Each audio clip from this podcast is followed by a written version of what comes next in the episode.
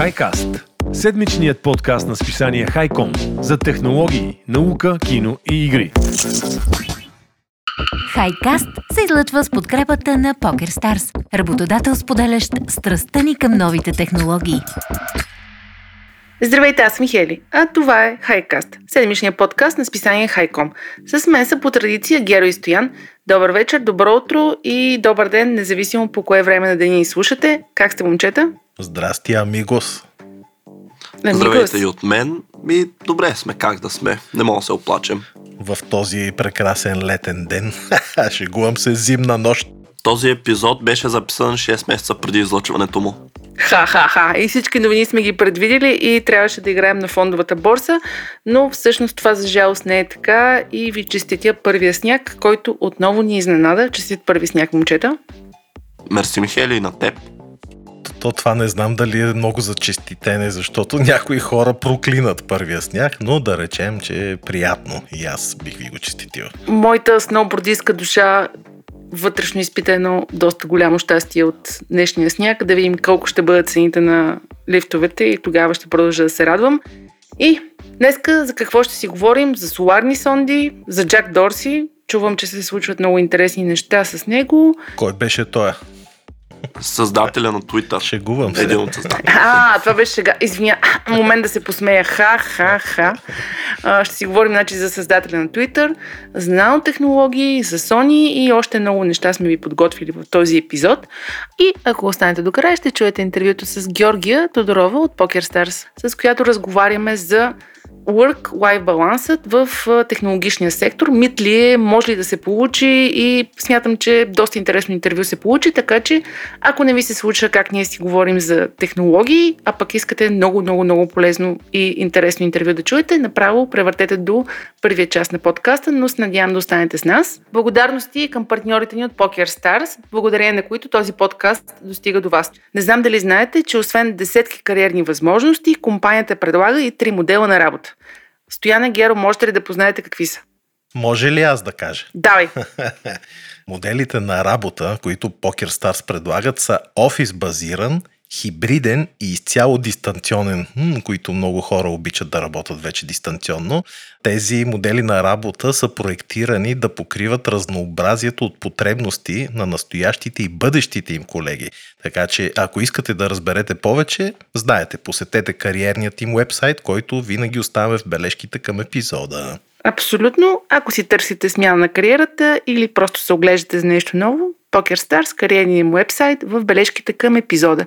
И така, мерси Стояне, че ми отговори на този въпрос и директно ти давам думата с часа на Стоян или говорим си за космос. Аз ще си пусна една игра така да подрема докато... Не дей, не дей, много интересна новината. На мен поне ми беше интересна. Давай, да е. Става- вълнувам се вече. Става въпрос за щупване на рекорди в космоса. И какво се е случило? Може би сте чували, майче, и говорихме в една от сериите на подкаста за соларната сонда Паркър на НАСА. Соларна сонда, какво ще рече? Космически кораб, който обикаля в близост до Слънцето. Т.е. близост, близост на няколко милиона километра, защото ако се приближи повече, ще изгори като факла.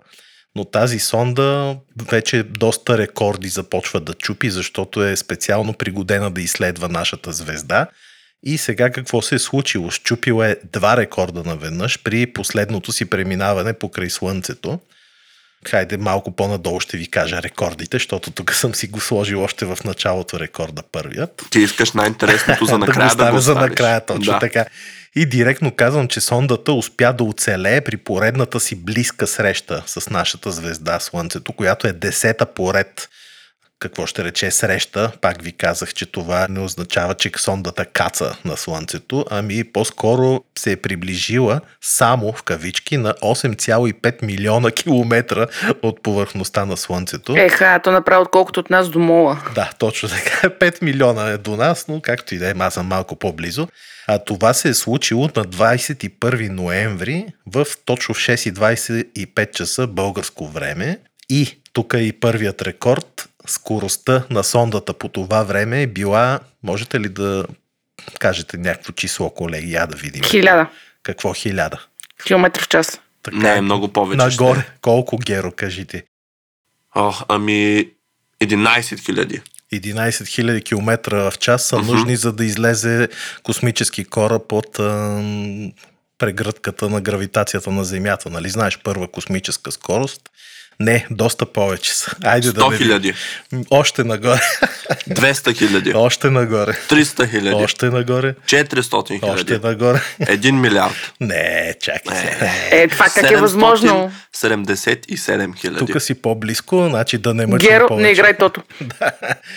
Значи скоростта е била умопомрачителните 586 864 км в час. Значи представете си над половин милион километра в час. Аз не мога да си я представя. Бях тръгнал да изчислявам това колко са километри в секунда, ама се отказах после. Доста километри в секунда са, но това е наистина бясна скорост. И тези числа и рекорди наистина го превръщат в първия спътник, оцелял при хем близко преминаване, хем и най-бързи изкуствен обект, някога създаван от хора. Естествено, знаете, мисля, че казах, че НАСА е създала този спътник, а го управляват в лабораторията Джонс Копкинс в Лорел, Мериленд. И те съобщиха, екипажът, който го управлява, всъщност то нямат екипаж, а по-скоро дистанционен екип, че кораб е в добро състояние и си работи оптимално. Ще започне да изпраща данни след около един месец. Не знам защо, това и се позамислих. Може би трябва първо да ги събере, да обиколи така хубаво слънцето и след това да започне да ги предава.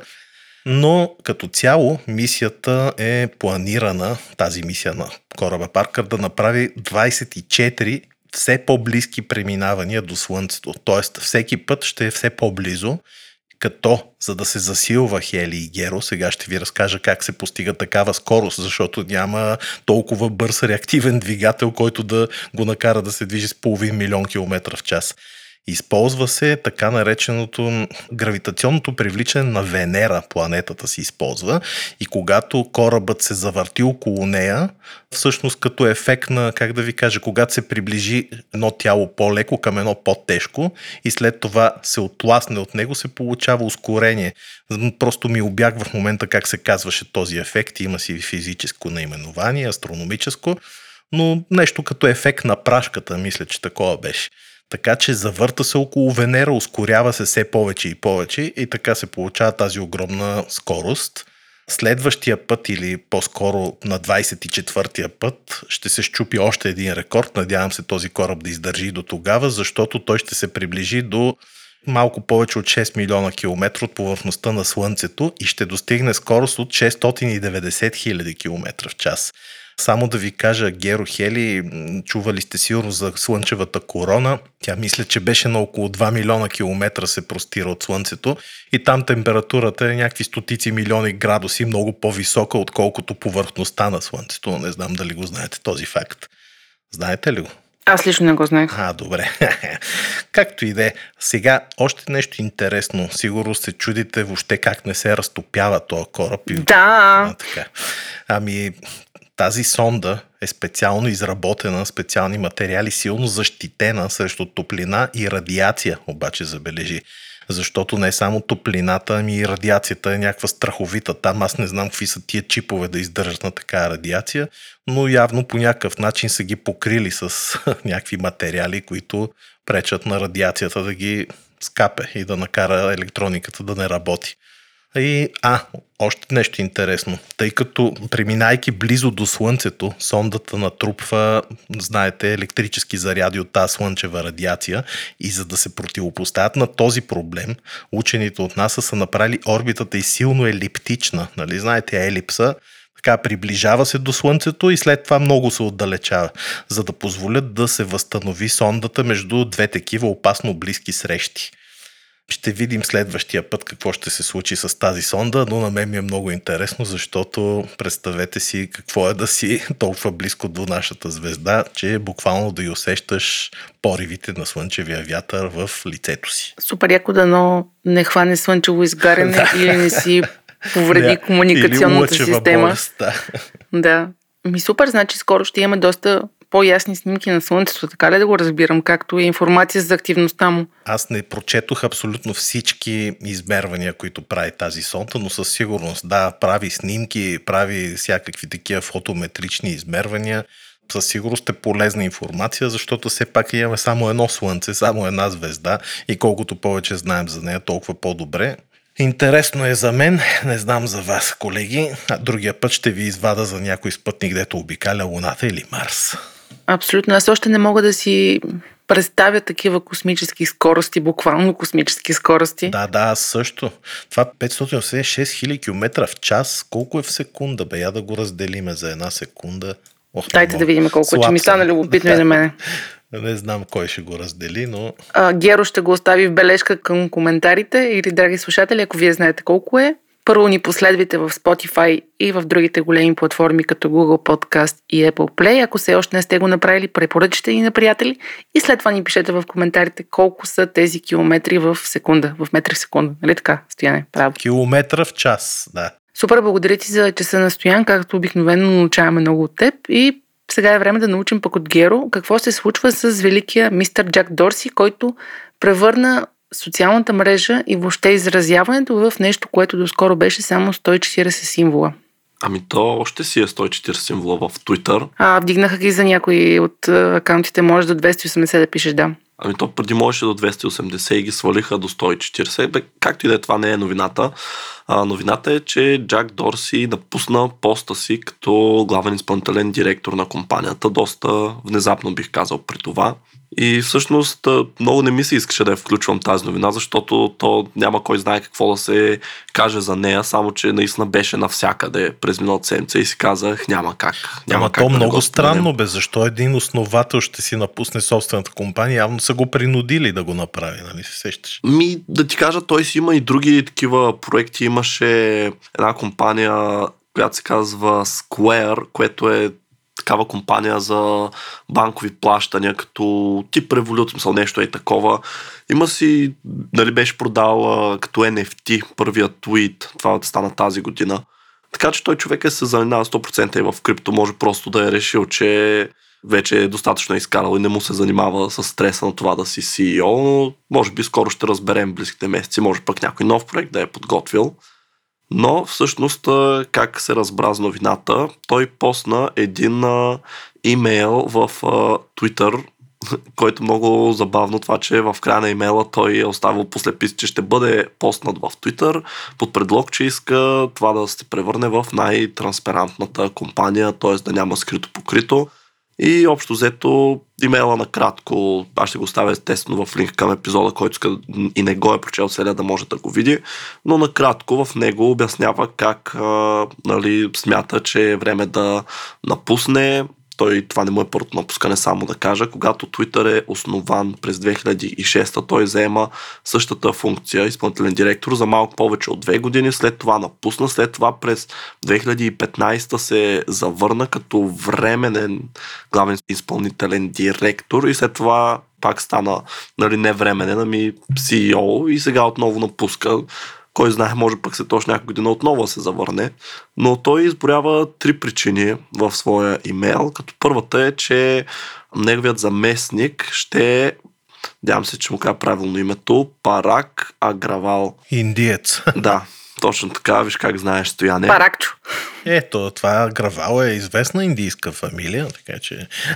Не е случайно. Да, малко повече ще кажа и за него след малко, но да довърша само с имейла, за да има последователност.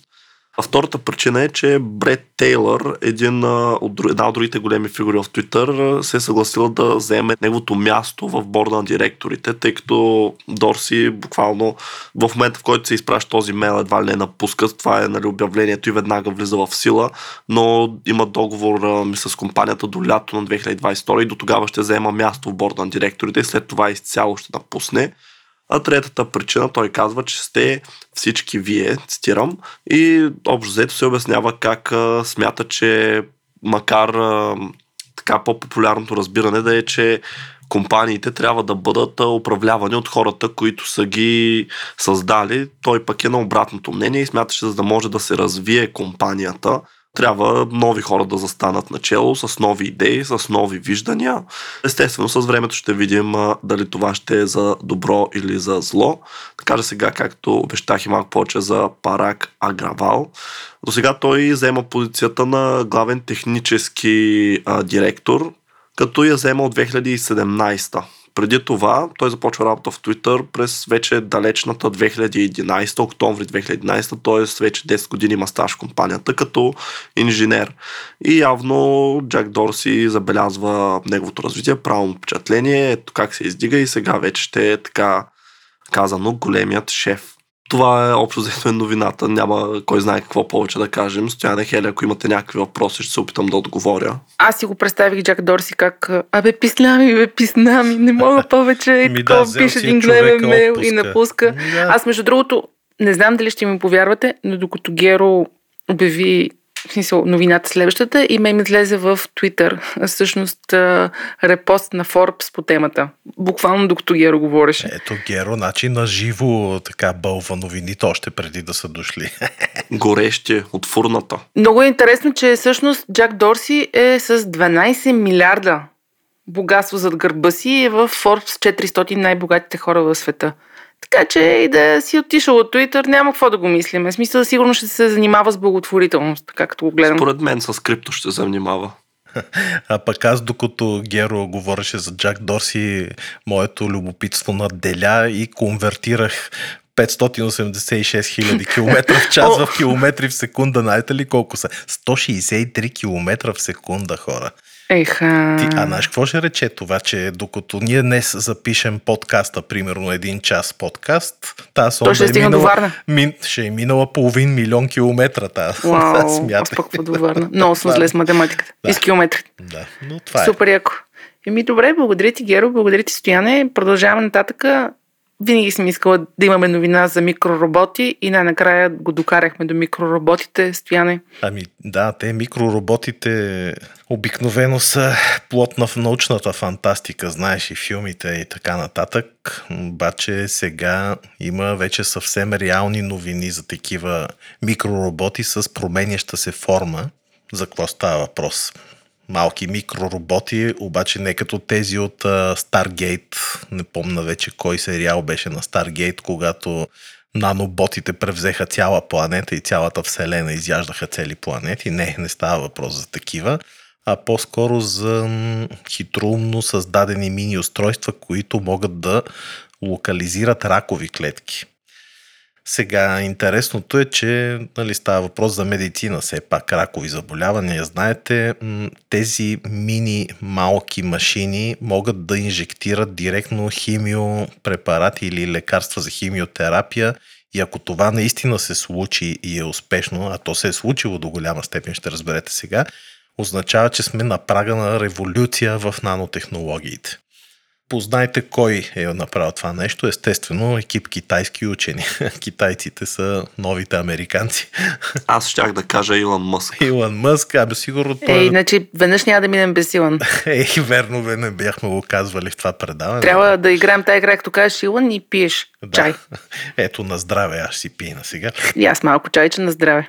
Та, този екип учени е създал новия начин за отделяне на лекарства за химиотерапия до точното място на раковите клетки и това проучване е публикувано в едно научно списание ACS Nano. Аз го отворих, доста сериозно изглежда, не можах да прочета всичко, защото е на такъв висок език научен, че абсолютно нищо не разбрах. Но Тяхното постижение може значително да подобри лечението на тези заболявания. Казах ви защо, защото директно инжектирате препарата в клетките, а иначе в днешната медицинска практика, знаете, пациентите, които са на химиотерапия, получават лекарства за убиване на ракови клетки орално, през устата или венозно. Но и двата метода идват с много нежелани странични ефекти, а този нов метод може да ги намали значително и освен това да даде начало на нови приложения на тези роботизирани устройства. Сега бързам да кажа, че не си представите някакви мини роботчета механични, а по-скоро това са 3D отпечатани устройства, т.е.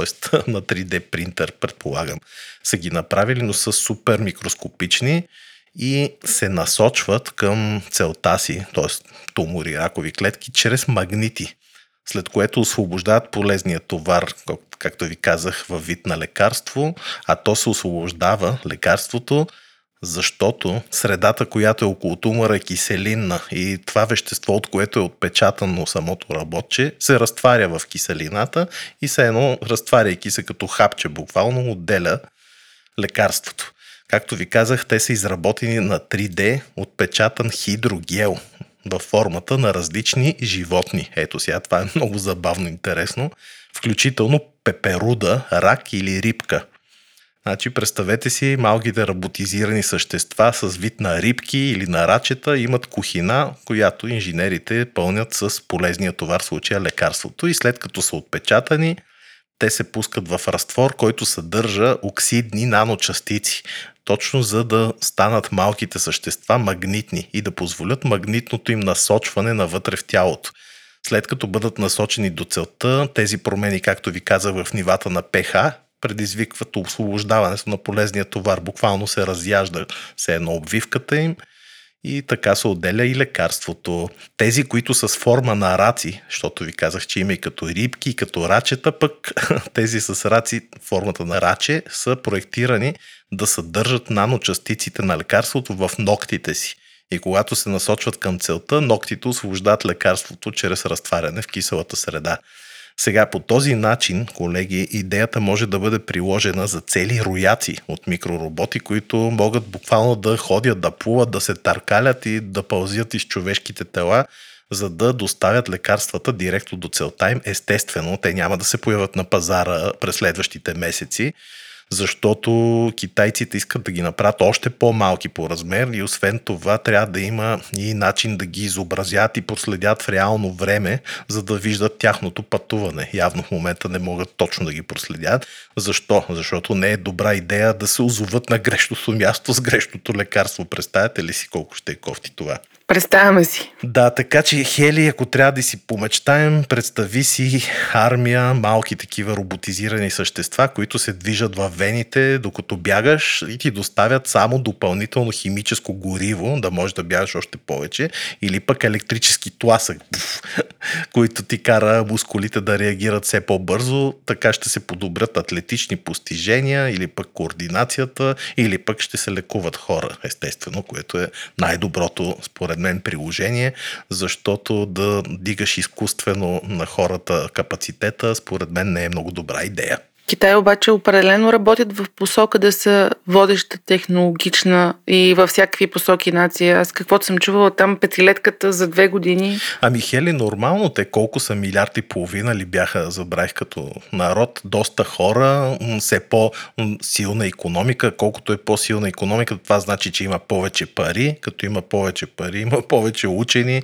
Като има повече учени, повече открития. Съвсем нормално. Това и при спорта е така. Виждаш, че там са номер едно все повече. Виждаш и в космоса излязоха, днеска четох Абсолютно, новина, да. пак Днеска четох новина, че те правят космически нали, ракета, която е с ядрен двигател, която е сто пъти по-мощна от американската. Смятай за какво говорим. Нали. Така че тази надпревара в космоса също китайците доста ще дръпнат напред. Бъдат интересни години следващите 10. Определено пък и там си има такава целенасочена политика в тази посока. Аз каквото да. съм чела и общувала по темата, е доста интересно. Определено ще ги видим китайците. Надявам се подобни открития да бъдат достъпни и за останалия свят, не само за Китай, защото това особено в борбата с рака, според мен, О, съмнявам се китайците да са толкова злита да не дадат технологиите си на останалите. Аз харесвам тяхната култура. Те са доста древна нация, даже може би е най-старата култура. Не знам по-стара има ли съществуваща, ако изключим шумерите, които са измрели. Затова и за азиатските култури аз много, много ги уважавам и разчитам на тях. е са дали доста изобретения на света въпросната. Да, абсолютно, да. да. Супер. Надявам се, Еми? че мъдростта им ще наделее. Аз в, докато говориш, отворих това изследване, обаче е твърде нужно за мене, но със сигурност ще следя темата. Благодаря ти, Стоян, за новината. Геро, Sony, патенти, какво се случва? Това е като интро към гейм и филмовата част на подкаста. Да, добре се получи. Аз така нося по-простите и тривиални новини. Стоян а, носи новините за, Умните, да. да, за Не, начетените. Не, ма що. Аз само мрънкам. Реших, че просто ще е доста интересно преди това колко гореща тема е PlayStation, особено в последната година, тъй като вече буквално миналия ноември излязоха новите конзоли и все още има недостиг и не може да се намерят нали, на много места и така просто по рафтовете на магазините. Но това не е новината днес. Новината днес е, че Sony всъщност са патентовали нов контролер за мобилни устройства. Сега патента, само да първо се появява от Sony Interactive Entertainment. Това е японската дивизия, т.е. баш-баш смисъл централата. И сега, за да си го представите, поне вие колеги, слушателите ще могат да го видят, когато излезе този епизод на линка в описанието в сайта. Представете си контролер за PlayStation 4, не 5, 4, разделен на две и по средата един смартфон. Общо взето това представлява този контролер, като очевидно идеята не е да се бори Nintendo Switch, което си е преносима конзола, а по-скоро виждал съм подобни контролери от Razer, знам, че имат. А, Xiaomi също имат за техните геймърски телефони, които са по-специфични. Не знам дали стават за всички модели телефони, по-скоро не. Но това споменава в патента, че той буквално е за лява дръжка и дясна дръжка на контролер. Тоест няма никъде не се споменава екран, нито конзола, нито подобен хардвер. Сега това не е лишено от смисъл, тъй като Sony видяхме, че по-рано през годината се появи една обява за работа за ръководител на техния мобилен сектор. И по-късно Джим Райан, който е президент и CEO на Sony Interactive Entertainment, потвърди, че наистина компанията ще се опита да инвестира в мобилния сектор, тъй като знаем, че той става все по-популярен. И очевидно са видели потенциал там, може би дори ще видим някои AAA заглавия, да се пренесат рано или късно на нашите телефони. И как ще е по-удобно да ги играем и да ги изживеем така напълно, с контролер, естествено. Дори всъщност вече има едно заглавие Wipeout Rush. Не знам дали сте запознати с тази игра. Аз не съм. Той стоя най-запознатия с игрите и аз не съм геро, съжалявам. Ами Wipeout Rush, то не че и аз съм много запознат, тъй като нали, не играя на PlayStation, но знам това, което представлява са едни представете си като състезателна игра, само че вместо коли с а, такива космически корабчета, които пак състезават по писта, нали, не в открития космос. И общо това е накратко. Та нейна версия ще излезе, официално твърдиха от Sony, мобилна версия за iOS и Android. И не знам, мен лично тази новина не ме вълнува толкова. Мисля, че повече щях да се зарадвам, ако а, наистина бяхме видели преносима конзола от японския гигант, тъй като мисля, че от PlayStation Vita насам не е излизала, поправете ме ако греша. И в момента наистина Nintendo със своя Switch просто е цар и господар на този сегмент, няма кой да ги събори. Така че този контролер не че няма приложение, тъй като а, нали, не е много удобно. Те в момента, между другото, също могат да се свързват а, към телефон, джойстиците за PlayStation, контролерите. Само, че нали, като няма какво ти държи телефона и какво в метро е така и си го слагаш на коленете телефона и си държиш джойстика и играеш, не е най-удобното нещо. В час пик, като си толкова гушнат всички, те ще го държат хората и ти само ще мърдаш пръсти. Да, ще ги помолиш. Само от Жолио Кюри до Мусагеница. Ако Да, ако обичате да мърдите. Мерси много, да. Да, така че явно това е идеята, да може да е така хем, нали, как да кажа, като да може да е преносим носител за игрите на Sony, в същото време да не се инвестира в направата на изцяло нова конзола, тъй като може би пък и тази доминация на Nintendo ги притеснява, въпреки че Sony с Sony аз съм сигурен, ако някога отново решат да пуснат преносима конзола, тя ще има безспорен комерциален успех. Аз наскоро даже гледах витата в а, OLX, примерно с 30 лева и си мисля колко бяха скъпи и колко искахме да имаме вити едно време. Сега... Абе, я купувайте и ги пазете след време, сигурно ще струват луди пари. Стояне, имам един PlayStation 1, един PlayStation 2 Пази и ги. Wii в а, нас на балкона. Ако искаш да ти ги Аха, дам, не, да ти не. фащат прах във вас, няма проблеми. Някой ден може да ги продадеш за много пари. Мерси Геро за новината и с това директно минаваме към кой какво гледа миналата седмица. Драги слушатели, ако случайно сте открили някой готин филм, сериал, който искате да ни препоръчате, пък не е тези от Top of Mind, най-обвиес, които има в Netflix, може да ни пишете в Discord. Винаги оставяме линки към Discord в нашите бележки на сайта. Така че, Стояне, аз разбрах, че ти си догледал един сериал цял сезон, чийто епизод едва ми издържах аз първи. Ти как успя цял сезон, не знам. Ами аз в миналия подкаст мисля, че споменах за този сериал, корейският Hellbound по Netflix, но тогава бях гледал буквално само първият епизод, който не ме впечатли особено, но реших да дам шанс на този сериал и го изгледах стоически до края и от сега ви казвам, не го гледайте. Дайте шанс. Адска тъпотия, смисъл, никаква логика, никаква връзка с главния мозък. Да, корейски е. Факт, аз много обичам корейските сериали, но този определено не става за мен. Затова мисля да го прегърна и да го изритам в небитието, да продължа с следващия сериал, обаче пък който ме изненада колко е добър. Сезон 3 на Star Trek Discovery. Аз съм гледал първите два сезона, като втория нещо много вече ми стана тъпичък, едва го изгледах. И аз, и аз. Да, третия преди време го почнах, защото той мисля, че излезе края на миналата година. Нещо не ми се гледаше и го оставих и слушай сега какво се получи. Решавам да го гледам Хели преди две седмици. Пускам Netflix и установявам, че сериала вече го няма там. Приспаднах в ужас, естествено, и какво се оказва? От 18 ноември тази година, т.е. буквално преди две седмици, сериалът вече не е наличен в Netflix, защото има нов сезон, четвърти сезон на Star Trek Discovery, който вече е преместен в телевизията или по-точно стриминг платформата майка на този сериал. Paramount Plus. Той имаше много голям скандал по темата. А така, а старото име знаеш ли какво е на Paramount Plus? Откъде произхожда? Аз не знаех сега прочетах. Град. Не, не, смисъл това е било пак стриминг платформа CBS. Mm-hmm. CBS, виждали сте знака отдолу, ако сте гледали Да. сериали, CBS. CBS All Access е било от 2017 до 2021 и вече е Paramount Plus. И сега тия пичове явно си дърпат всичката продукция, която е на CBS била и тя си отива там.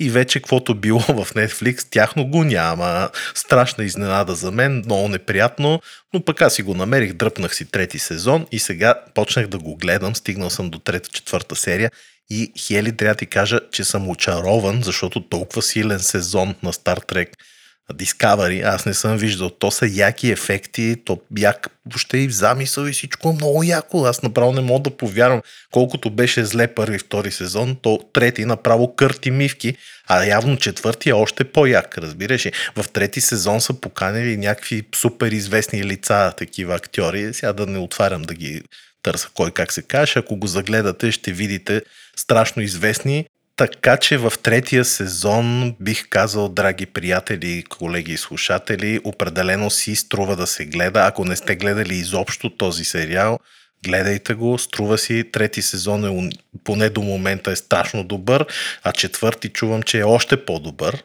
Затова явно са развързали така кесиите си някои хора и са започнали да дадат повече пари за ефекти и за всичко останало ако харесвате фантастиката, определено си струва да го видите този филм, този сериал. Заслужава си. И както е казал един клингон, Long live and prosper. Аз съм голям фен на Star Trek.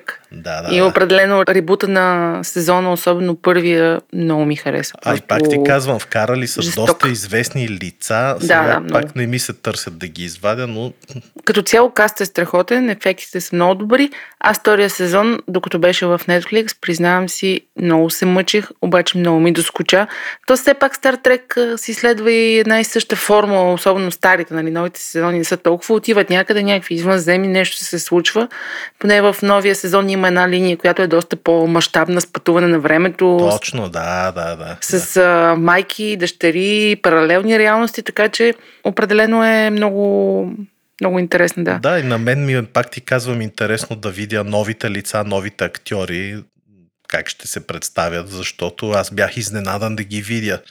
И в сериала всъщност един от известните актьори, новите лица е Кристофър Хейрдал, скандинавски актьор от Банши и от Ван Хелзинг сериала, който прави уникални роли там, суперизорте. Така че гледайте го, ще ви хареса. Ако не ви хареса, можете да ми се обадите и да ми кажете вашето мнение, да се поскараме малко. И сега си кажи телефонния номер. Е, ако сега се караме за сериали, не знам. Да, кажи си телефонния номер. 0642 8814. Това не звучи като български номер. Аз ще взема да ти звънна стояна да видиме. да. Ми аз хора, миналата седмица ходих на кино. Е, Та-да-да-дам. Браво, ти си фен, бе. Аз не съм ходил две години на кино поне. Ми, аз имах възможността и удоволствието да бъда на предпремиерата на House of Gucci или къщата на Гучи, както я превеждат на български. О, слушах много, слушах, бил много як. Я разкажи. Ами, добре, може би моето мнение не е популярно, но аз не го харесах този филм. В смисъл от към костюми, пресъздаване на епохата. Някакви ам, известни артисти не играят. Е, Лейди Гага, Адам Драйвер, да, те да, са да, Джаред да, Лето. да. Жестоки, в смисъл от тази гледна точка е Ал Пачино страхотен. и той е там. Ел Пачино, Джереми Еранс, Салма Хек, прекрасни актьори. Аз ще ви кажа какъв беше моят проблем. Но преди това първо да кажа хубавите неща. Значи саундтрака е 80-тарски и е такъв много известни парчета, които повечето са в италианските си версии, така че като музика е много як, като сценография е супер, като костюми, като пресъздаване на епохата. Въобще като атмосфера, прекрасен филм. Държа да отбележа, че 2 часа 38 минути и това, което на мен не ми хареса, първо, че е много муден. Значи, гледах Дюн. Дюн също е със същото продължение. Дюн е прекрасен филм. Много неща се случват, доколкото в а, този филм много мудно, примерно едни 45 минути в началото, нали, любовта между главните герои, как разцъфтява, тъката, тъката. И другото, което много не ми хареса, е, че филмът прескачаше от събитие в събитие, от година на година, от десетилетие на десетилетие, без да дава някакви визуални или въобще да ти каже, че всъщност прескача след 10 години какво се е случило и ти малко така в първи момент какво по дяволите се случва, нали, докато разбереш, че всъщност е друга епоха, не е същата епоха. И въобще не ми беше емоционален. Мен ми беше по-скоро като някакъв документален филм, който разказва за една история, нали, има някакви такива сблъсъци над протагонистите, чудеси, но като цяло аз не почувствах абсолютно никакво привличане към главните герои по някакъв начин да им се чувствам. И то въобще, то реално във филма няма добър герой. Така че аз много се хайпнах. Той има една година рекламна кампания, която супер много ме хайпна и аз бях, yes, уху, House of Gucci, нямам търпение, може би вътрешния ми хайп, вътрешното ми въодушевление, че ще го гледам този филм най-накрая, така малко ми изигра лоша шега. Та заслужава си да се види на кино, може би, за да се усети всеки детайл, всеки елемент от моята на Гучи, но като цяло филма на мен беше доста празен и една сапунена опера по-скоро, отколкото някакъв много готин криминален филм, който наистина те увлече като история и като характер. Това е от мое мнение. Стояне, Геро, ако го гледате, да ми кажете. Ема нормално, не винаги звездният каст прави един филм велик сега в края на кращата. Леди Гага е жестока. Леди Гага, аз на моменти въобще не, не виждах Леди Гага, виждах героинята, която тя играе Патриция Гучи. Адам Драйвър си стои така един правичък, нали, хубавичък, много добре. Ал Пачино и Джереми Айранс, те по-скоро са такива... Тук Стоян май не е съгласен, не го намира за хубав Адам Драйвер. Не го намирам, Край. да, да. Е, Та това е. Аз лично не харесах House of Gucci. Ако на вас ви е харесал, пишете коментар. Ще си поспорим на воля. Другия филм, който гледах е е, Venom 2. Време за Карнич. Не знам дали го гледахте. А защо така го превеждат? Аз се зачудих време за карничка. така се казва лошия е карнич. Така ли? О, защото аз бре гледам превода Не, на така се български. казва лошия викам, герой какво Стояне. ж- Ами то Ясно. има заигравка с думите на английски, Ясно. на български На просто български не не е хубав превода, да. Няма как да стане. ясно, Да, да, то е време за кървища в общи линии. Ясно, ясно, да. И хареса ми. Мисъл за стила си и въобще в жанра, който играе. Много забавен, има комедия, добри визуални ефекти. Аз не съм и очаквала повече, така че давам му, нали, от 10 му давам 7 за стила, в който е. Друго, което гледах, не знам, Стояне, ти каза, че си го почнал, гледах Wheel of Time, който върви по Прайма, Колко се по Amazon Prime. Ами, гледах 15 минути от първата и заспах буквално. Е, да, да. В началото е тъпичък, Супер докато скучно. разбереш. Хора- Накрая става интересен. Има много яка битка, която си струва да се види. Добре, че Тодор ми каза да я гледам, защото Хели, ти понеже играеш на игри и Геро играе на игри, гледайте го. Накрая битката е страшно добре направена, чисто като магия. Значи, Но заради тебе стоя сериала- някакви неща да. гледам и това ще го гледам. Добре. Еми, не знам. Между другото, спорът тук в момента върви, защото аз съм гледал само първа серия, исках да излезат останалите, за да го гледам, но чета страшно много коментари и включително чета коментарите и на брат ми, и на Тодор, и на Драго, и на много хора, които доста филми гледат и доста разбират. И трябва да ви кажа, че мненията са супер разнородни. Едните са осанна, другите са разпни го. значи брат ми го харесва страшно много сериала, а има и предвид, че брат ми е чел и 12-те книги, сигурно по три пъти ги е чел. Аз съм чел само 4, 5 или 6 половината, другите не съм ги чел. Драго пък казва, че е страшната потия. Тодор също казва, че е супер як. Не знам, аз ще му дам шанс, но със сигурност не е това, което е в книгата. Ако сте фенове на книгите, внимавайте. Аз книгите съм ги чела като млад тинейджър. Помня, че бяха оставили огромно Впечатление. впечатление върху мен, но филма просто не можах. И тази главната героиня от uh, Gone Girl, Е, ма той Рант Аутор не е много, макар че и там има спорове, че е бил всъщност такъв, нали? Но Не знам. И имайте предвид, че много неща са променени и нормално е една екранизация винаги да има промени, така че не очаквайте 100% да е книга. аз както винаги ще направя така, че ще си изгледам сериал и после ще си прочета книгата, за да си оправя впечатлението. Нали? Сега... Да, на мен е фундацията, знаеш как ми се чете на книга. Аз почвам, почвам, Ау, почвам. Сега так му догледах сериала и я почвам нея, да. Смисъл, аз така си чета. Да. Дочетох Дюн миналата Браво. седмица. Браво. Така че хора, само да кажем за протокол, ние не само гледаме филми, но и четем книги. Четете и вие, ако харесвате някакви, препоръчите ни. Аз в момента слушам на Мъск в Storytel. Автобиографията е доста интересна. Ето като си говорихме, дали че не сме го споменали. И така, ми добре, няма какво друго да препоръчваме тук. Директно ние с Геро сме джиткали миналата седмица. Геро, какво джитка и би ли го препоръчал на нашите слушатели?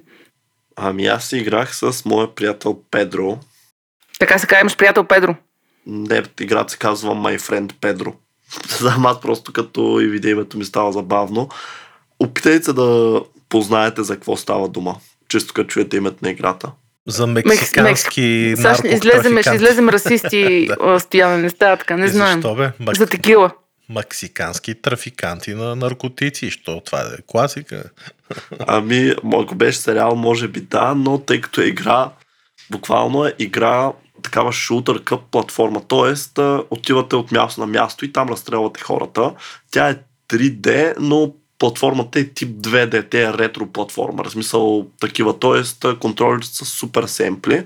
Общо взето е easy to learn, hard to master, т.е. Нали, бързо ще я схванете, но за да задобреете на нея ще трябва малко упражнения. И така нейният твист, който я прави различна е това, че може да забавяш времето и така нали, на забавен кадър да замяташ, да правиш салта, да ги стреляш нали, по двама наведнъж. А пък Педро, Педро е един банан, който говори и ти е приятелите на Банан. Да. Трябваше да Банана познаем Педро. Да, ами не знам това е, няма какво друго да кажа. Просто буквално такъв тип игра, нали, няма някаква, кой знае каква е история, или поне аз още не съм я видял, тъй като не съм играл много. Не знам дали ще доиграя, тъй като мен този тип игри, които са уж разтоварващи, като няма поне така, нали, нещо да, да ме задържа, поне малко нали, история, нали, хубава и ми омръзва така едно и също да правя. Но ако търсите нещо по-разтоварващо и такова, искате да си припомните, може би, някой по-ретро шутър, защо пък не, дайте шанс на My Friend Pedro. Има я също и за Steam, доколкото знам, не е само за конзоли, така че няма проблеми на каквото и да играете. Ми аз ще чекна, това ми изглежда като забавна партия игра. Мерси Геро за твоя приятел Педро, че ни го сподели. Аз това, което играх тази седмица е Dishonored 2.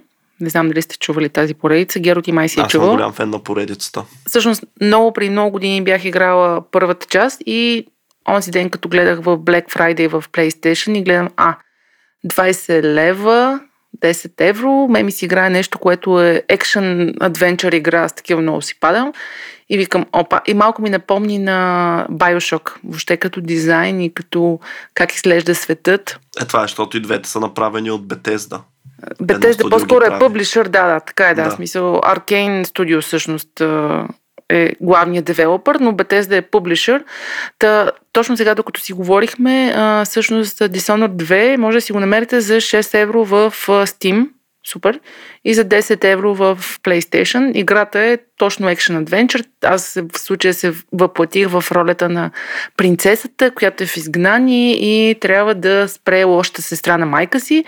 Може би много тъпо звучи, обаче всъщност е доста забавна. Има логически пъзели, има много промъкване и убиване и така нататък. Светът, който са изградили, е прекрасен, Геро. Не знам, ти какво точно... Ами аз съм играла само единицата, че е скано, когато излезе преди много, то 2011 или нещо такова беше, после като излязах следващите. Тогава нямах а, компютър с нужните параметри.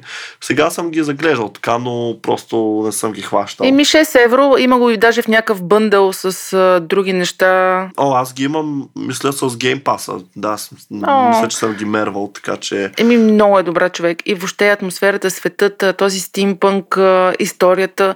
От началото до края играта е супер добра. Ама ти изигра Аз- цялата? Е, не, до, е тя? половината съм да кажем до момента. Не знам колко часа е, ще излъжа. Но даже чакам с нетърпение да свършим, за да ходя да играя. Геймърство. Сипвам едно Да, вино ви- и така. И Стоя сняг навънка. Трябва да спре сестрата на... Май... Това какво се пада? Бълдъзата да спре. Бъл... Не, Леля си, Леля си, която А, ле- а, всъщност да, превзема трона, убива баща и въобще, сега няма да ви спойвам повече, но е много добър, интересен, геймплей е доста лесен за схващане, така че стояне даже и ти би се оправил. Със сигурност дори и аз с моите кашкавалени пръщчета. Та Dishonored в момента го има на намаление. Ако се чуете коя да е Action Adventure видеоиграта, която да играете, препоръчвам го. Bethesda няма празно, няма една лоша игра тяхна, така че... И в общи с това приключваме днешния 26-ти епизод по Хелинското летоброене от третия сезон на Хайкаст и кой е 60 и кой? И трети? 64-ти. 64-ти постоянското летоброене. Постоянското, да, Аз обаче ви казвам чао. не можем да пропуснем обаче какво да благодарим на партньорите ни от Ей, PokerStars. не можем, да, така Не е, можем. факт. Благодарение на тях този подкаст достига до всички вас и ако търсите интересна и предизвикателна работа, която ще ви позволи достъп до най-нови технологии и знания на колеги от цял свят, не чакайте. Посетете кариерния им сайт, който ще оставим в бележките към епизода. От мен е целувки, приятелчета, слушатели, всичко добро и до скоро. Точно така, мерси Стояне и аз да кажа, посетете кариерния сайт на вебсайт, те ни помагат този подкаст да се записва всеки вторник. Казваме чао. Ако не сте ни последвали, последвайте ни. Чао, Геро. Чао, прегръдки и от мене. Е, тук днеска любовно стана. Прегръдки, целувки, благодарности. Мани, Хубава мани. вечер ви желаем и до скоро. Чао! Чао! Здравейте, аз съм Хели, а това е втората част на Хайкаст, седмичния подкаст на списание Хайком за технологии. С мен най-накрая е представител на любимата ни компания, на нашите приятели и партньори, благодарение на които този подкаст достига до вас, PokerStars. И на гости ми е Джорджи Тодорова. Здрасти, Джорджи, как си? Привет! Чувствам се страхотно. Това ми се случва за първи път. Невероятен опит и много се вълнувам. И аз много се вълнувам. Радвам се, че съм ти първия подкаст. Ей! така, с Джорджи за какво ще си говорим днес? Днес ще си говорим една много важна тема, която особено покрай пандемията и факта, че буквално ставаме от леглата си и сядаме на работното си място, доста от нас браунтнаха и доста се размаза границата между личен живот и работа. И Джорджи е специалист по темата и се надявам да ни разкаже много. Та, основната тема на подкаста е мит ли е балансът между работа и личен живот. Но преди това, Джорджи, представи се с какво се занимаваш в PokerStars, разкажи ни малко повече за себе си. Казвам се Георгия. Кръстена съм на дядо ми Георги. В общия случай последващия въпрос е дали съм българка.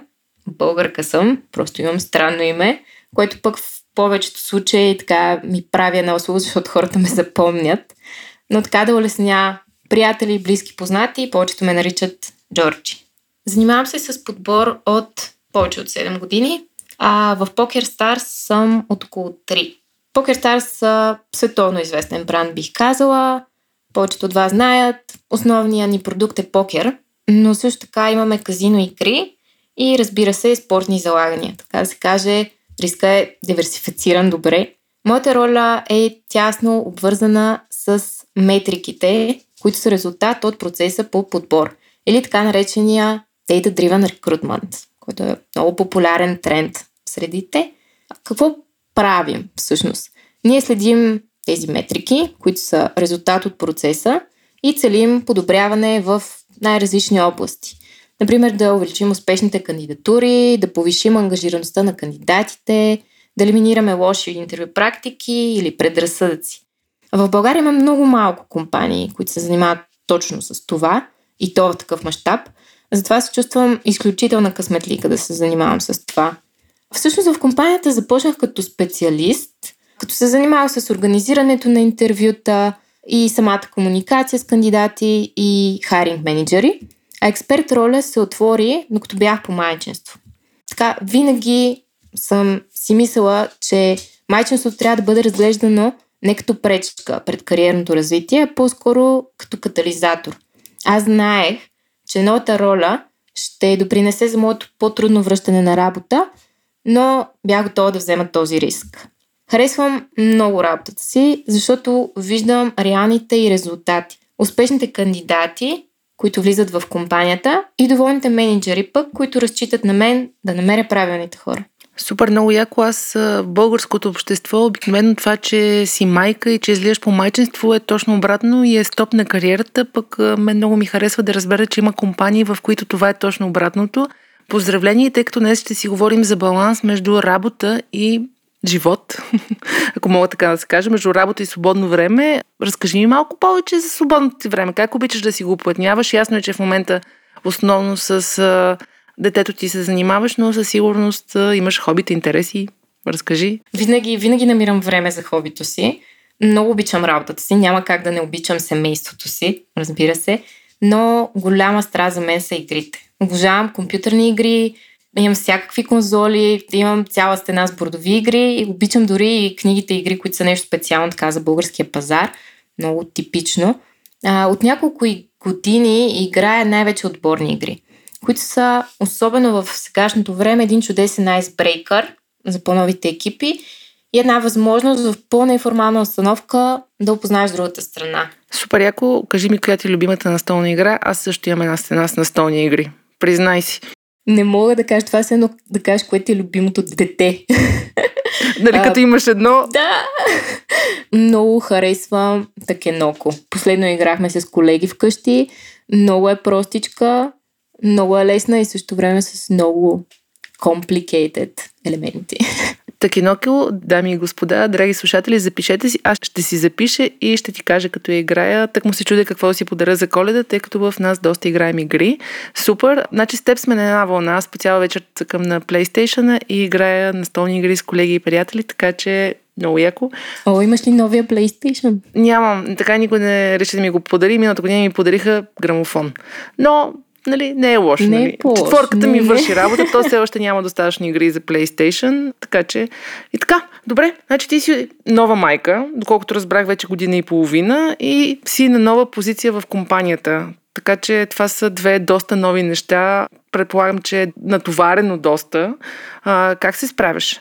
Успяваш ли въобще да ги балансираш тези работи? Аз не мога да си представя а, в реалния живот, тъй като аз имам две котки, едва се оправим с двете. Те слушателите много добре знаят, тъй като всеки път някоя котка се опитва да ми се качи на главата.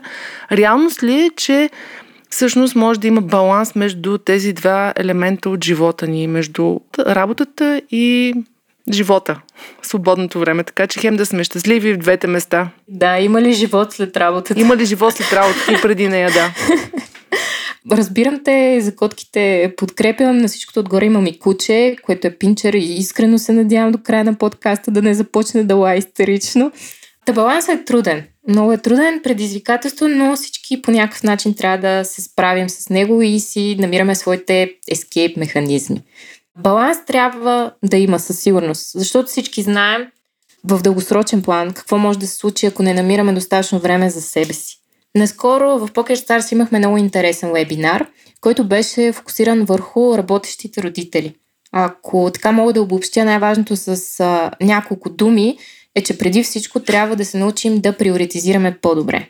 Ние всеки ден работим с списъци от задачи и се стремим всичко да свършим в най-кратък срок, най-бързо, едновременно, ако може. Това е невъзможно. Затова най-добрият подход е да си разделим списъка на 4. Първо идват неотложните задачи, след това тези с по-нисък приоритет. След това задачки, които може да делегираме на някого. И най-последно, разбира се, винаги има задачи, които могат да отпаднат. Друго нещо, което научих от топите е, че трябва да се откажем от перфекционизма. Excellent is not enough. Перфектното нали, не е достатъчно. Това наскоро го прочета в една обява за работа и ми направи много лошо впечатление, защото за мен точно този начин на мислене е причина за нивата на стрес на много хора. Понякога успехът не е бляскав, не е грандиозен, понякога е в малките неща. Това може да бъде, например, много добре написан имейл, с който ние може да се гордеем, Или пък а, няколко минути, които да отделим за себе си в началото на деня, да се съберем с мислите си на чаша кафе. Супер много ми харесва това, че успехът е в малките неща. Аз самата съм грандоманка и доста често взимам 5-6 проекта едновременно. И резултата, както разбрах през последните две години, беше страшно много стрес и бърнаут. И тъй като сме на тази тема, какво мислиш по този въпрос? Напоследък доста се говори за това и как да се справим с стреса. Аз самата още не съм намерила своя магическа формула, освен че вместо да се залепим на компютъра сутринта в 5, си давам малко време, плюс че спрях да имам по 5 проекта наведнъж, а почнах с по 2. Нали? Леко ги намалих добра посока, така си взела решения, бих казала. Има най-различни практики. Много популярно става термина Mental Health Awareness или така грижата на компаниите за по-доброто психологическо състояние на техните служители. Аз като специалист подбор така, в сферата на човешките ресурси съм изключително радостна, че темата се дискутира все по-открито хората трябва да бъдат запознати с най-различни техники за справяне за стреса и всъщност работодателите са една от страните, които могат да подкрепят с най-различни обучения в тази посока. В PokerStars отделяме много сериозно внимание на психическото и физическото състояние на своите колеги. Имаме интересна програма за Mental Health First Aiders, които са специално обучени колеги, и те са на среща да подкрепят всеки един от нас в труден момент. Разполагаме и с напълно анонимна телефонна линия за подкрепа, която работи в 24-7. Темите, с които можем да се обадим на този телефон са най-различни от а, някакви проблеми, свързани с финансовата сфера или физически такива. И разбира се, не на последно място да кажа, че всъщност културата ни е такава, че служителите не просто са поощрявани да говорят открито за своите проблеми, а дори могат да разчитат на свои колеги, на самата компания за помощ. Много интересно впечатление ми направи.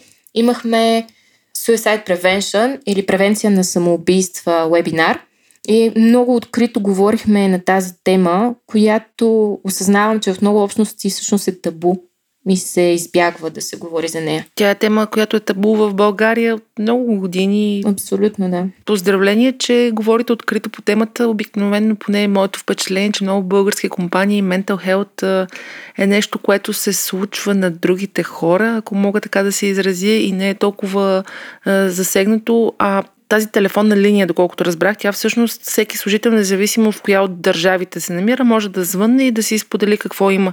И отсреща някой специалист ще му отговори, така ли? Да, включително има различно говорящи специалисти от другата страна, т.е. и на български може да се свържеш Еха. на английски, тъй като имаме, осъзнаваме, че имаме а, нали, хора с различен происход в компанията, така че сме подготвени да срещнем това.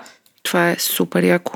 Браво, поздравления. Аз съм искрено впечатлена, че има такова нещо. Даже не ми беше хрумвало, тъй като обикновено психическото здраве тук в България се приема, че си е твой проблем.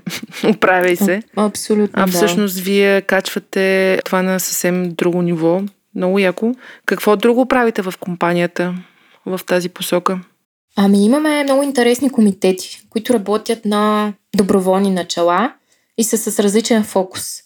Например, събитието, което споделих в началото за така насочено върху родителите, които работят, беше организирано от един комитет. Имаме благотворителен комитет или такъв с екологични каузи. Аз самата съм член на комитета Diversity, Inclusion and Belonging, което за мое най-голямо съжаление мисля, че няма буквален превод на български. Но идеята е, че компанията ни се стреми да създаде такава работна атмосфера, където различията не просто се толерират, а се ценят високо. Защото, ако трябва да бъдем честни, иновативните идеи не виреят в екипи от еднакво мислещи хора. И моята цел винаги като експерт подбор е била да се опитвам да вкарам нови идеи в тези екипи. Алилуя, сестра!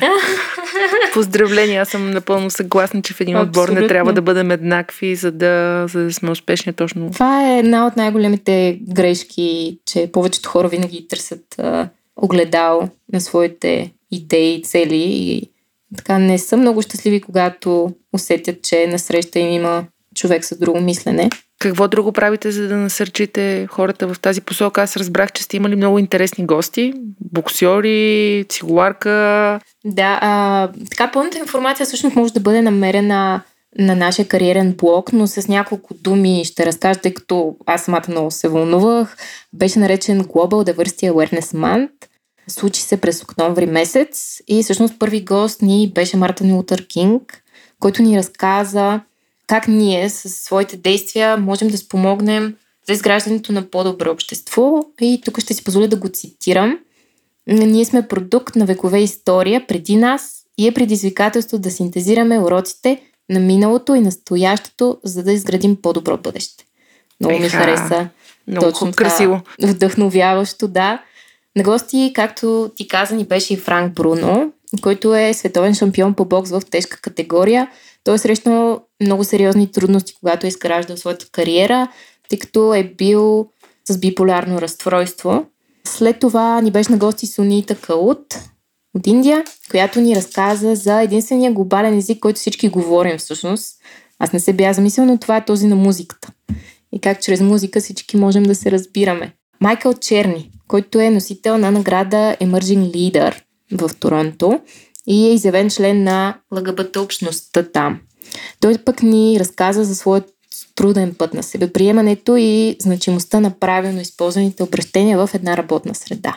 Това всичкото звучи като мечта на дестинация за работа, поне за мен, тъй като аз примерно работя от има няма 20 години и съм минала през всякакъв вид труд от сервитьорка нали, до аниматор. И никога всъщност нито една компания не ми е предлагала нещо подобно, което много яко там са под мен. Това, доколкото разбирам, е на глобално ниво, а на локално ниво какво правите? На локално ниво имаме доста малък екип. Както вече казах, аз съм член от този екип. В момента основната ни цел е да си намерим подходящи партньори на локално ниво, чрез които да подкрепим различни underrepresented групи или така простичко казано групи, които не са представени достатъчно добре в работната среда. Защото според мен лично различията нямат никакво значение. Важни са уменията, с които идваме на работното си място и с които допринасяме за успехите на компанията, в която работим. Преди да започнем да записваме в предварителния разговор, ми сподели, че отделяш и време за личностно развитие. Значи, така, да обобщим. Имаш дете, млада майка си, на нова позиция си, имаш куче и имаш и личен живот, който играеш игри и въобще общуваш с хора. Правиш го да изглежда много сложно. Да, как успяваш? Аз, примерно, толкова курсове в Курсера съм енролнала и нито един не съм завършила. Разкажи ми повече какво правиш и човек наистина ли се учи през целия живот? И Дуолинго сигурно постоянно така ти цъка на телефона, че си, не си си направила Почна го испанския, не можах не мога. Вече явно не става. Ама се пробвам, де. Е, сега днеска се записах нов курс Курсера, да видим. Поздравление, поздравление. Така, моята бременност и така, докато отглеждах детето си, съвпадна с а, започването на пандемията. Много хора тогава бях притеснени, какво ще правим сега толкова време вкъщи. Аз самата всъщност, нали, детето, докато спи, всички ти казват спи и ти. Ама аз се чувствах много глупо го правя това. Загубено време, от съм спомени няма. Та, през това време всъщност знаех, че трябва да се фокусирам върху своите умения. Моята професия винаги е била свързана с така наречените меки умения или взаимоотношенията между хората. Но, както казах по-рано, занимаваме се много тясно с метрики, обработка на данни и съответно за мен е много важно да подобрявам и своите технически умения. Първата ми работа съответно беше да си намеря подходящи курсове по Excel. За мое най-голямо щастие, така от няколко месеца, в PokerStars имаме платформата Udemy, напълно безплатна, неограничена. Така, по моя памет има над 180 хиляди курса. Това беше много голяма стъпка за нас и изключително много ни помогна, защото наскоро преминахме към Agile работни процеси. Нещо ново, абсолютно непознато за много от екипите. Така, аз приключих този Excel курс за напреднали сега започнах да връстим and Belonging обучение и разбира се, абсолютно не е важно нали, курса да ти бъде обвързан с работата. Всички знаем, в Udemy има най-различни курсове, може да бъде нещо по-творческо.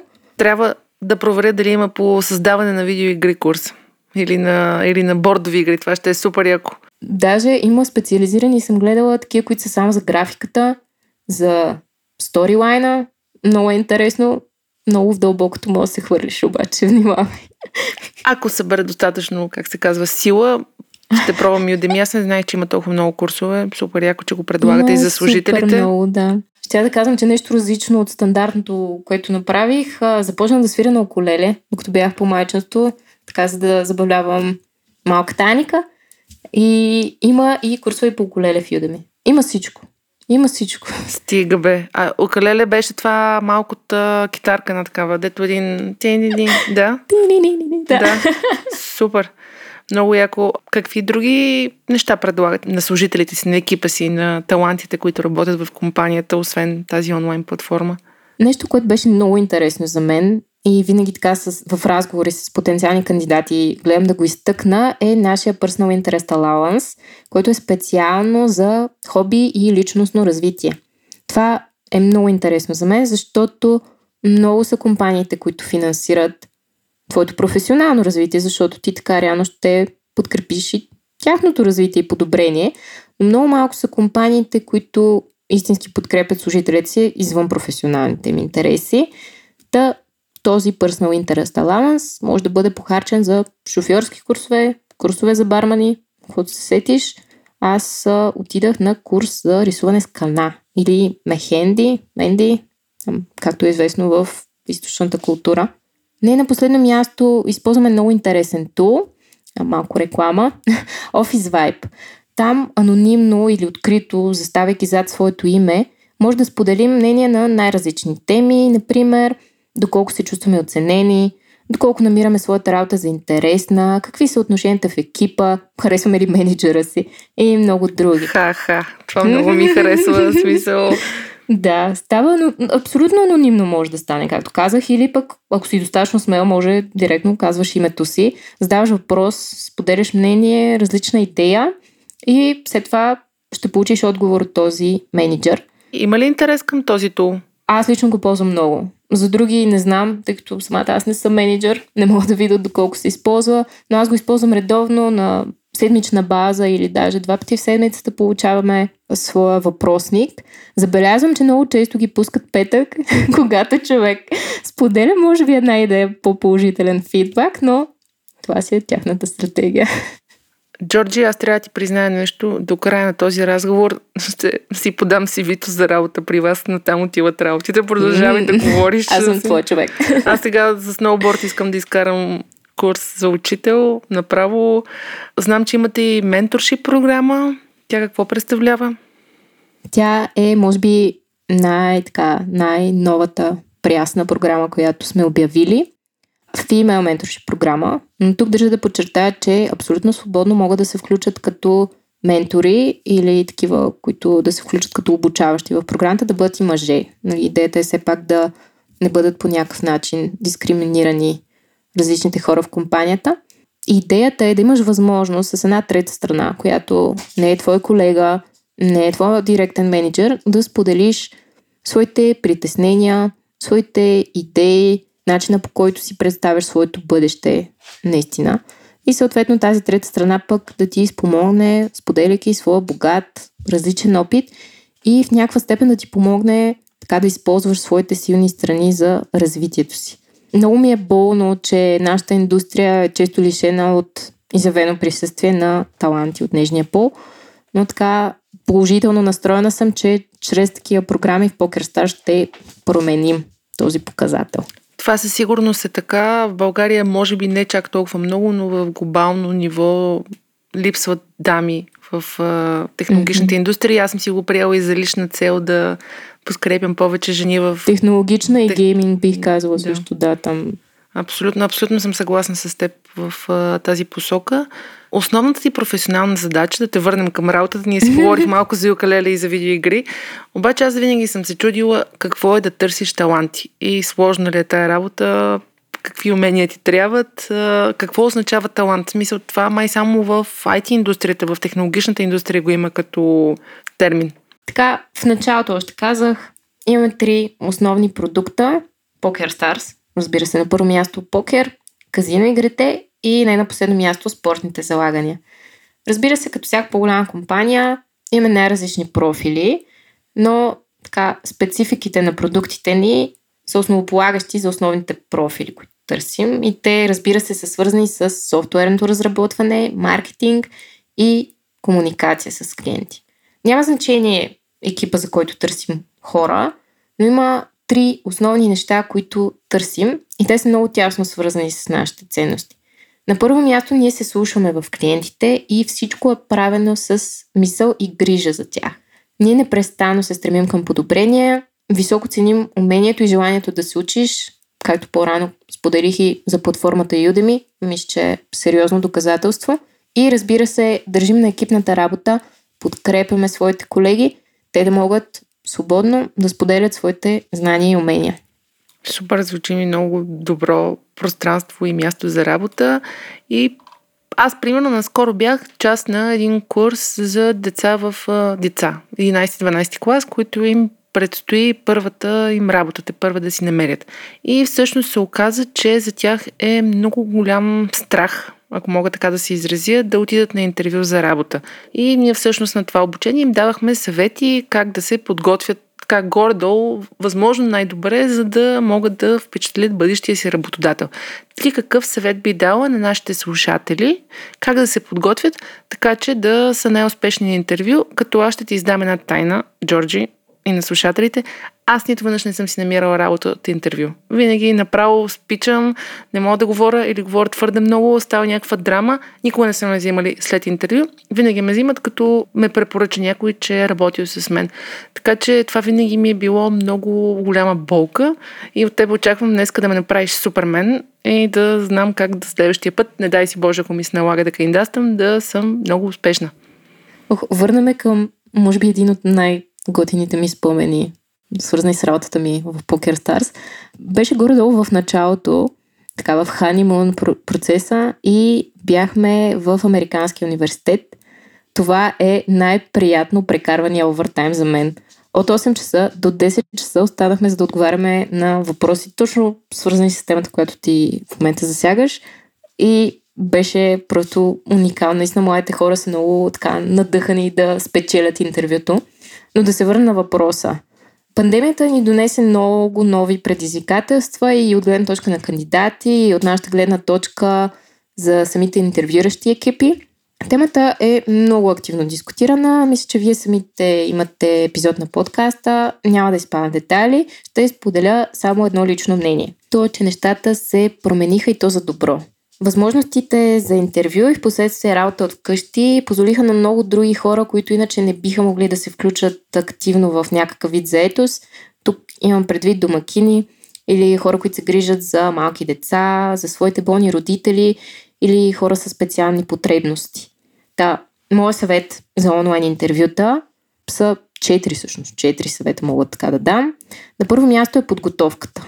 Тя е изключително важна и така, намерете достатъчно време преди интервюто, за да проучите компанията, интервюиращите и ролята. Добре е да си оставите време и след самото интервю, защото много неща се променят или може да ви е твърде приятно на това интервю и то да продължи така по-дълго от очакваното. На второ място слагам техниката, защото при срещите на живо това е отговорност на вашия потенциален бъдещ работодател но онлайн отговорността е споделена. Така че бъдете сигурни, че имате подходящо устройство, нужния софтуер и добрата интернет връзка. На трето място слагам концентрация. Знам, че не е възможно, но се опитайте да елиминирате всякакви дразнители, които биха ви разсейвали или биха ви попречили да се представите на 100%. Ако пък не се чувствате добре, било то здравословно или психически, винаги е по-добре да отмените срещата, отколкото да се опитвате да спечелите интервюиращите, докато подсмърчате, например. И не на последно място, най-важното, задавайте въпроси. Добрите интервюиращи ще ги познаете по това, защото винаги ще ви оставят време в края на интервюто за вашите въпроси. Използвайте момента, за да научите всичко, което ви вълнува. Така, от една страна ще покажете истинска заинтересованост към ролята – а от друга страна ще получите информация, която никъде няма да намерите онлайн. Супер, благодаря ти за съветите и ако някой след това интервю се е навил да кандидатства, аз не знам кой не би, къде може да намери информация? Аз го казвам всеки път в началото на подкаста, ама и ти го кажеш веднъж, така няма само аз.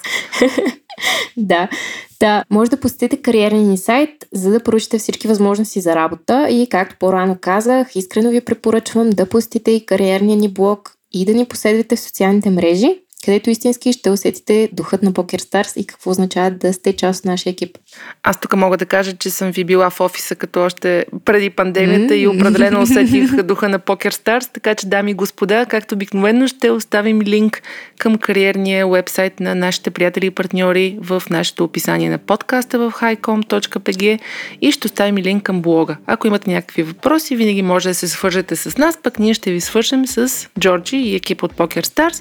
Това беше от нас за днес. Благодаря ви, че слушахте до края. Аз съм Хели, това е Хайкаст. Ако не сте ни последвали, последвайте ни. Ние сме в Spotify, Google, Apple Podcast и големите мрежи. Споделите с приятели.